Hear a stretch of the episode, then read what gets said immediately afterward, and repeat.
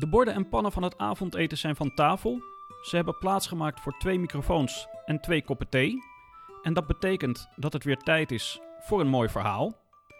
Vanavond nemen we je mee in het verhaal Een staatsburger, geschreven door de Russische schrijver Andrei Platonov.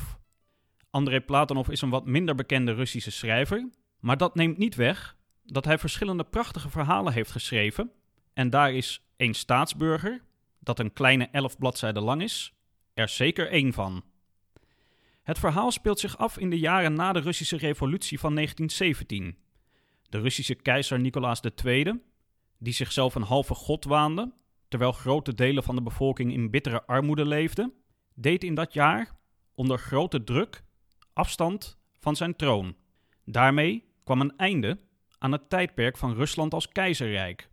De communisten, onder leiding van Vladimir Ilyich Ulyanov, beter bekend als Lenin, grepen de macht. De opbouw van Rusland als een communistische staat werd het nieuwe ideaal. Industrieën werden genationaliseerd, privébedrijven werden illegaal, bedrijven werden allemaal staatsbedrijven, de landbouw werd gecentraliseerd, boeren moesten grote delen van hun oogst inleveren. Tegen die achtergrond, een wereld van ingrijpende veranderingen, speelt het verhaal Een staatsburger zich af. Het verhaal begint met een wat oudere man, een zekere Piotr Jevchevich, die op een ochtend naar buiten gaat om te kijken wat er in deze nieuwe tijden allemaal voor moois in zijn stad aan het gebeuren is. Hij loopt eerst naar het station om te kijken naar goederentreinen die daar aankomen en vertrekken. En wat hij ziet, doet hem plezier. Treinen, volgeladen met goederen om de stad te bevoorraden, komen aan. Treinen, volgeladen met goederen om mensen in verder weggelegen gebieden te bevoorraden, vertrekken. Piotr loopt verder over een bouwplaats waar nieuwe gezinswoningen worden gebouwd en ook dat doet hem goed. Hij denkt aan de gezinnen die er straks fijn zullen wonen. Hij bereikt een klein bos waar hij een man tegenkomt die landmetingen aan het verrichten is en die tijdens het werk in slaap is gevallen. Piotr legt wat gras onder het hoofd van de man, zodat hij goed uitrust en hij straks weer goed werk kan verrichten. Hij vervolgt zijn weg door het platteland dat de stad omringt en zo komt hij terecht in het dorp Kosma. Kosma is een klein dorp dat op een schuine helling ligt. En helaas is het dorp er slecht aan toe. De mensen hebben er dorst omdat er geen schoon drinkwater is. De oogsten zijn slecht en ziektes als cholera en tyfus hebben onder de bewoners al flink wat dodelijke slachtoffers gemaakt. Dat het slecht gaat met Cosma is overduidelijk. En toch heeft Piotr moeite dit te geloven. Hij gelooft juist dat het overal goed gaat en dat het overal alleen nog maar beter zal worden. Maar hij vindt wel dat het dorp schoon drinkwater hoort te krijgen en hij zegt ook tegen de dorpsbewoners dat hij er zeker van is dat de staat snel voor schoon drinkwater zal zorgen. De volgende morgen krijgt Piotr thuis bezoek van een boer uit Kosma, die hem vertelt dat er de vorige dag, vlak nadat Piotr uit het dorp was vertrokken, zowaar namens de staat een stel bodemdeskundigen zijn langsgekomen die nu voor drinkwater zullen gaan zorgen. Vermoedelijk door waterputten te gaan slaan. Piotr en de boer praten na dit goede nieuws nog wat verder en nadat de boer weer is vertrokken, besluit Piotr opnieuw een rondje door de stad te gaan wandelen. Hij loopt wederom naar het station, waarschijnlijk om weer naar treinen te gaan kijken, maar dit keer loopt het anders. In een van de wachtruimtes van het station ontdekt hij een jongen die bij een kachel hout zit te stoken. Piotr wordt meteen heel boos, omdat het zomer is en de jongen in zijn ogen kostbaar hout van de staat aan het verspillen is. De jongen vertelt dan dat van kostbaar hout geen sprake is, maar dat het verrotte bielsen zijn die hij aan het stoken is, in opdracht van het station. De jongen vertelt verder dat hij aan het rondreizen is, omdat hij in het dorp waar hij vandaan komt geen toekomst heeft. Hij blijkt uit een arme familie te komen. Zijn moeder heeft hem op een dag een stuk brood gegeven. Daarmee is hij op de trein gesprongen en sindsdien reist hij rond langs verschillende steden. Zo is hij ook op het station terechtgekomen, waar hij nu hout zit te stoken. De jongen vertelt tot slot ook nog dat hij bang is dat hij straks, als het winter wordt, dood zal gaan. Hij heeft in een andere stad al een man buiten op straat, in een vuilnisbak, zien sterven. Als Piotr het verhaal heeft aangehoord, vraagt hij aan de jongen of hij toch niet terug kan gaan naar zijn moeder. De jongen antwoordt dat dat niet kan, omdat daar niets te eten is en hij bovendien ook nog veel zussen heeft die last hebben van de pokken. Dit laatste verbaast Piotr, die vraagt waarom de zussen zich niet tegen de pokken hebben laten inenten. De jongen haalt zijn schouders op. Hij weet niet waarom ze dat niet hebben gedaan. En dan wordt Piotr kwaad. Hij zegt dan dat de ellende waarin de jongen zit en waarin zijn familie zit, allemaal hun eigen schuld is. Ze hadden zich gratis door de staat kunnen laten inenten tegen de pokken, dan was al die ellende en armoede hen bespaard gebleven. Maar, zo zegt hij, als je niet naar de staat wil luisteren, ja, struin dan ook maar de spoorwegen af. En zo loopt Piotr boos weg, de jongen alleen achterlatend. Als hij vervolgens thuiskomt, vindt hij een oproep waarin staat dat hij de volgende dag naar het arbeidsbureau moet komen, waar hij, zo blijkt dan, staat ingeschreven als werkloze. Dat is hoe het verhaal eindigt. Nu is de vraag: waar gaat dit verhaal over en wat hebben we hier uitgehaald? Ik zou als eerste willen noemen dat het gaat over het aanpassingsvermogen. In dit geval van Piotr, Mhm. de hoofdpersoon in het verhaal, aan de staatsorganisatie van na de Russische Revolutie. Het lijkt erop Piotr, dat het hem gelukt is zich volledig aan te passen aan het communistische ideaal van na de revolutie. Dat hij zich daar comfortabel onder voelt. Mhm. En hij lijkt het ook allemaal even prachtig te vinden wat hij in zijn eigen leefomgeving daarvan ziet en ervaart. Ja, ja. Hij ziet die treinen aankomen en dat vindt hij fantastisch. Hij, die, die, die gezinswoningen die worden gebouwd. Het, het ziet er allemaal heel mooi uit in zijn beleving. Ja, hij heeft zich zo aangepast dat hij alles, alles even mooi vindt. Zelfs als hij iets, iets, eigenlijk iets akeligs ziet, weet hij daar nog wel iets moois in te zien. Ja. Wat, wat in principe ook mogelijk is. Hè? Je kunt, Mhm. eh, dat kan. Ja, Ehm, alleen, eh, ik vind wel dat de schrijver het aangepast zijn van Piotr eh, dusdanig overdrijft dat het gewoon humorvol wordt. Zonder dat het echt ongeloofwaardig wordt. Want ik vind wel, ik kan me er best in verplaatsen in iemand die dat eh, op die manier ervaart. ja, maar de schrijver zet het inderdaad flink aan, hè? Die Piotr, de manier waarop hij daar loopt, het, het is allemaal zo prachtig wat hij, wat, hij, wat hij ziet. Hij ziet zelfs in de lucht, dat vind ik ook zo'n zo'n mooie scène, vind ik dat. Dat hij zelfs de, de natuurelementen ziet hij als onderdeel van die nieuw op te bouwen staat. Hè? Die doen ook hun werk, die horen daar ook bij. Alles Dus hoort erbij. Alles hoort erbij. Alles hoort erbij. De lucht, de grond is van de staat. Alles is ook van de staat. Hè? Ja, ja, ja, ja, Eh, zeker. Ja. Of de staat kan er iets mee doen. Ja, dat hij op een gegeven moment ook zo zegt over die lucht van ja, dat is de lucht voor het staatsareaal. Hè? Daar, daar, dat is onze adem, zeg maar. Die is ook daarvoor bedoeld. Hè? Daar, die die voor- voorziet ons van adem. Dus dat is ook heel Ja, belangrijk. ja, ja, ja, maar ook dat mechanische. Hè? Die Ja, voorziet ons van. Ja, dat is, ja, alles- precies hoe dat allemaal eh, beschreven wordt. Alles moet ook nuttig en functioneel Precies. zijn. En dat, eh, ja, Ja. ja. En dat ziet hij daarin. Dat ziet en hij. eh, dat drukt hij ook prachtig uit dan. zeker. En ik zie ook gewoon voor me hoe hij daar rondloopt. Ja. Ik dacht eigenlijk dat hij een soort eh, was. Ik zie echt zo'n man daar lopen, een beetje zo'n kleurloos figuur. Oh, ik had meteen wel het gevoel. Ik had wel meteen. Nee, ik, ik, ik zat er wel gewoon meteen helemaal in. Ik, had, ik voelde voor mijn gevoel, want je weet dat natuurlijk nooit precies, maar ik had wel het gevoel dat ik de schrijver meteen helemaal wel aanvoelde wat hij ging doen. Dat hij dus eh, die, die man zo neerzet als iemand die daar optimistisch en opgewekt door die wereld loopt. Dat, eh, dat voelde ik wel meteen zo. Ik zag hem niet als een inspecteur. Oh zo, ja, ja, ja. Ja, ja, ja. Zo, Ja. Want hij, is- hij loopt ook echt spiedend rond. Van waar kan ik nu weer iets van vinden of controleren? Hij zit ook alles te Ja, controleren. dat wel. Ja. ja, hij is wel aan het Ja, controleren. ja. enorm. Maar, maar dacht jij dat het een officiële functie Nou van ja, was? officieel weet ik niet. Ja, misschien zelfs Ah, ja. wel. Ja, ja. Eh, want eh, eh, in dat dorp, dat Cosma, wat je net noemde in het verhaal, Mhm. daar zien ze hem ook gewoon, eh, eh, daar wordt hij met eerbied benaderd. Als een Ja, soort. Dat, daar gaat hij toch ook op een soort inspectie? Dan loopt hij toch ook een beetje rond te scharrelen in dat Mhm. dorp... eh, om te kijken of alles wel verder in orde is daar. Ja, dus dat dacht ik eigenlijk tot op het eind. Dat kwam voor mij echt eh, een soort eh, als een aap uit de mouw... dat hij werkloos zich moest gaan melden daar om geregistreerd te blijven. Ah ja. Ja, Ja. nee, dat kwam voor mij echt als een verrassing.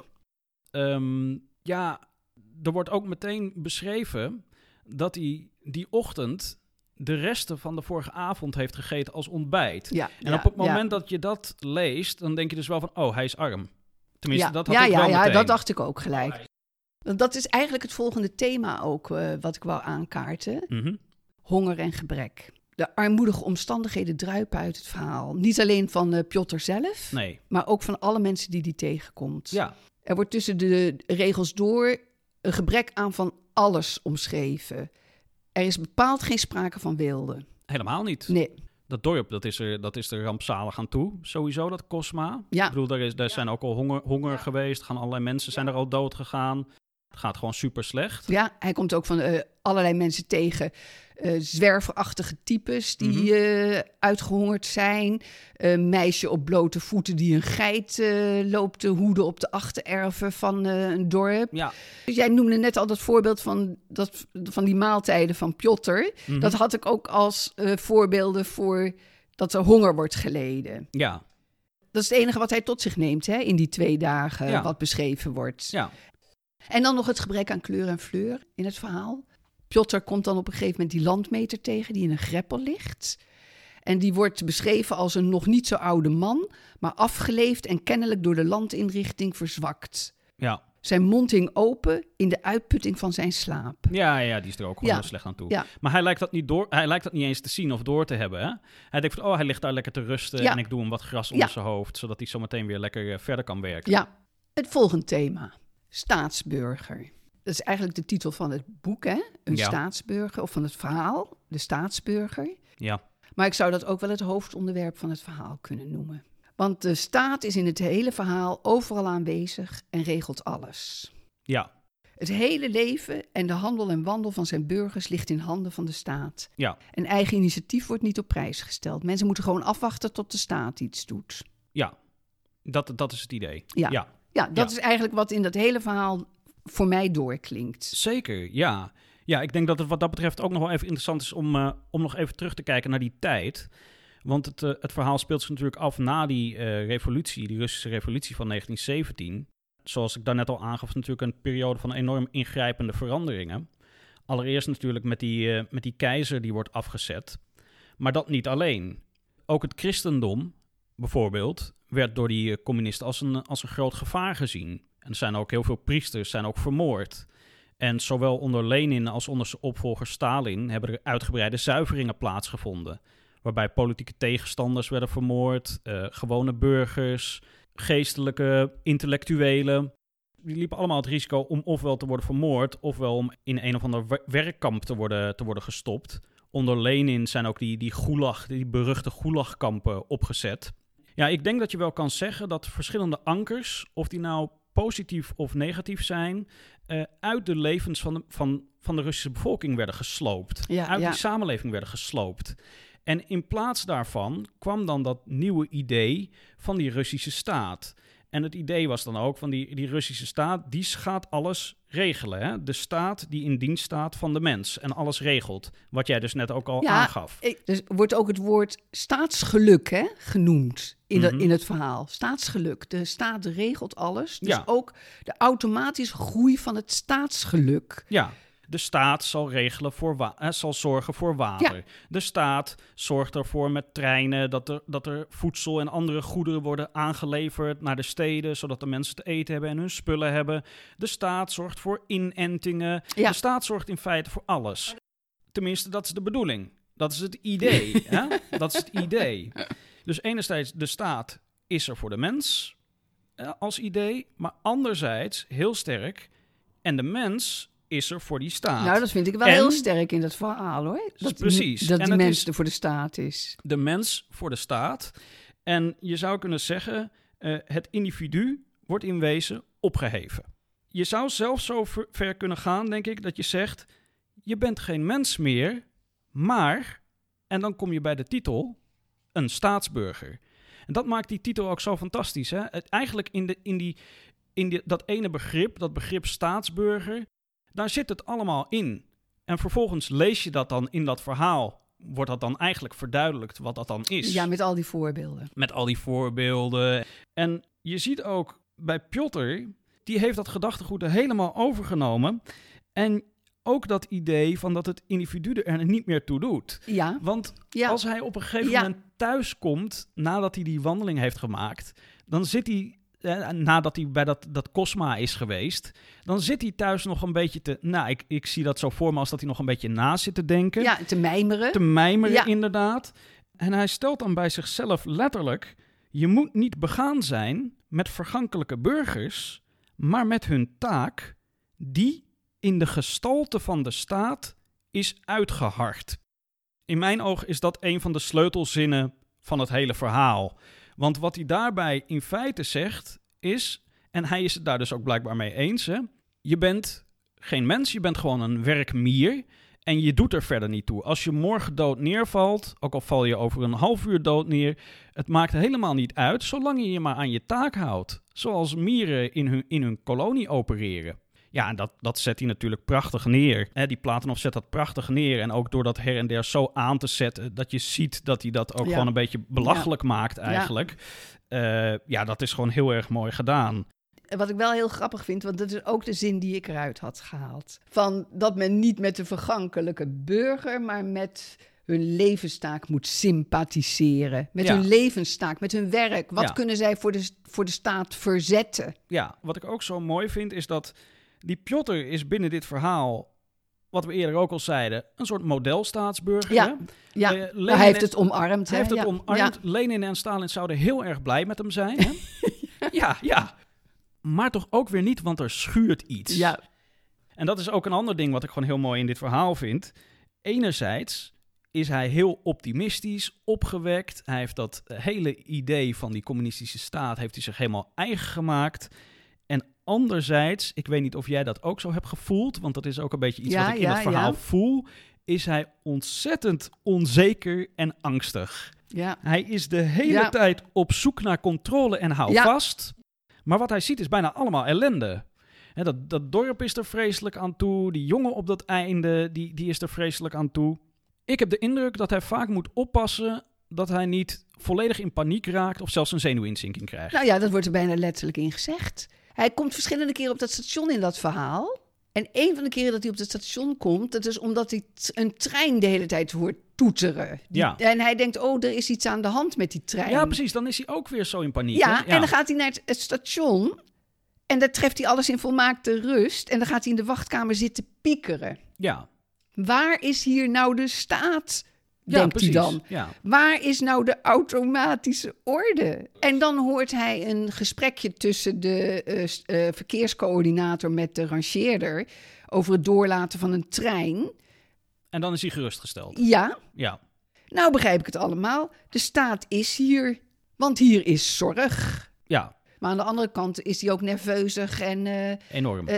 denkt hij van, klopt, klopt het wel? Of, eh, Klopt het ja. wel? Eh, hij, hij is eh, heel erg ongerust. En het allersterkste komt dat in mijn ogen naar voren helemaal op het einde. Want wat, wat die jongen hem vertelt, die daar die, dat hout zit te stoken, dat is gewoon een heel reëel en heel schrijnend Ja. verhaal. Ja, Maar hoe hij daarop reageert, hij zegt dan van ja, jullie hadden je moeten laten inenten of zo. Maar dat slaat natuurlijk echt helemaal Sla- nergens op wat hij buiten zegt. proporties Nee. vreed wat hij eigenlijk tegen die knaap zegt. Ja, het, het is, het is vreed. Je kan het inderdaad opvatten als vreed. Het is in ieder geval redelijk absurd wat hij zegt.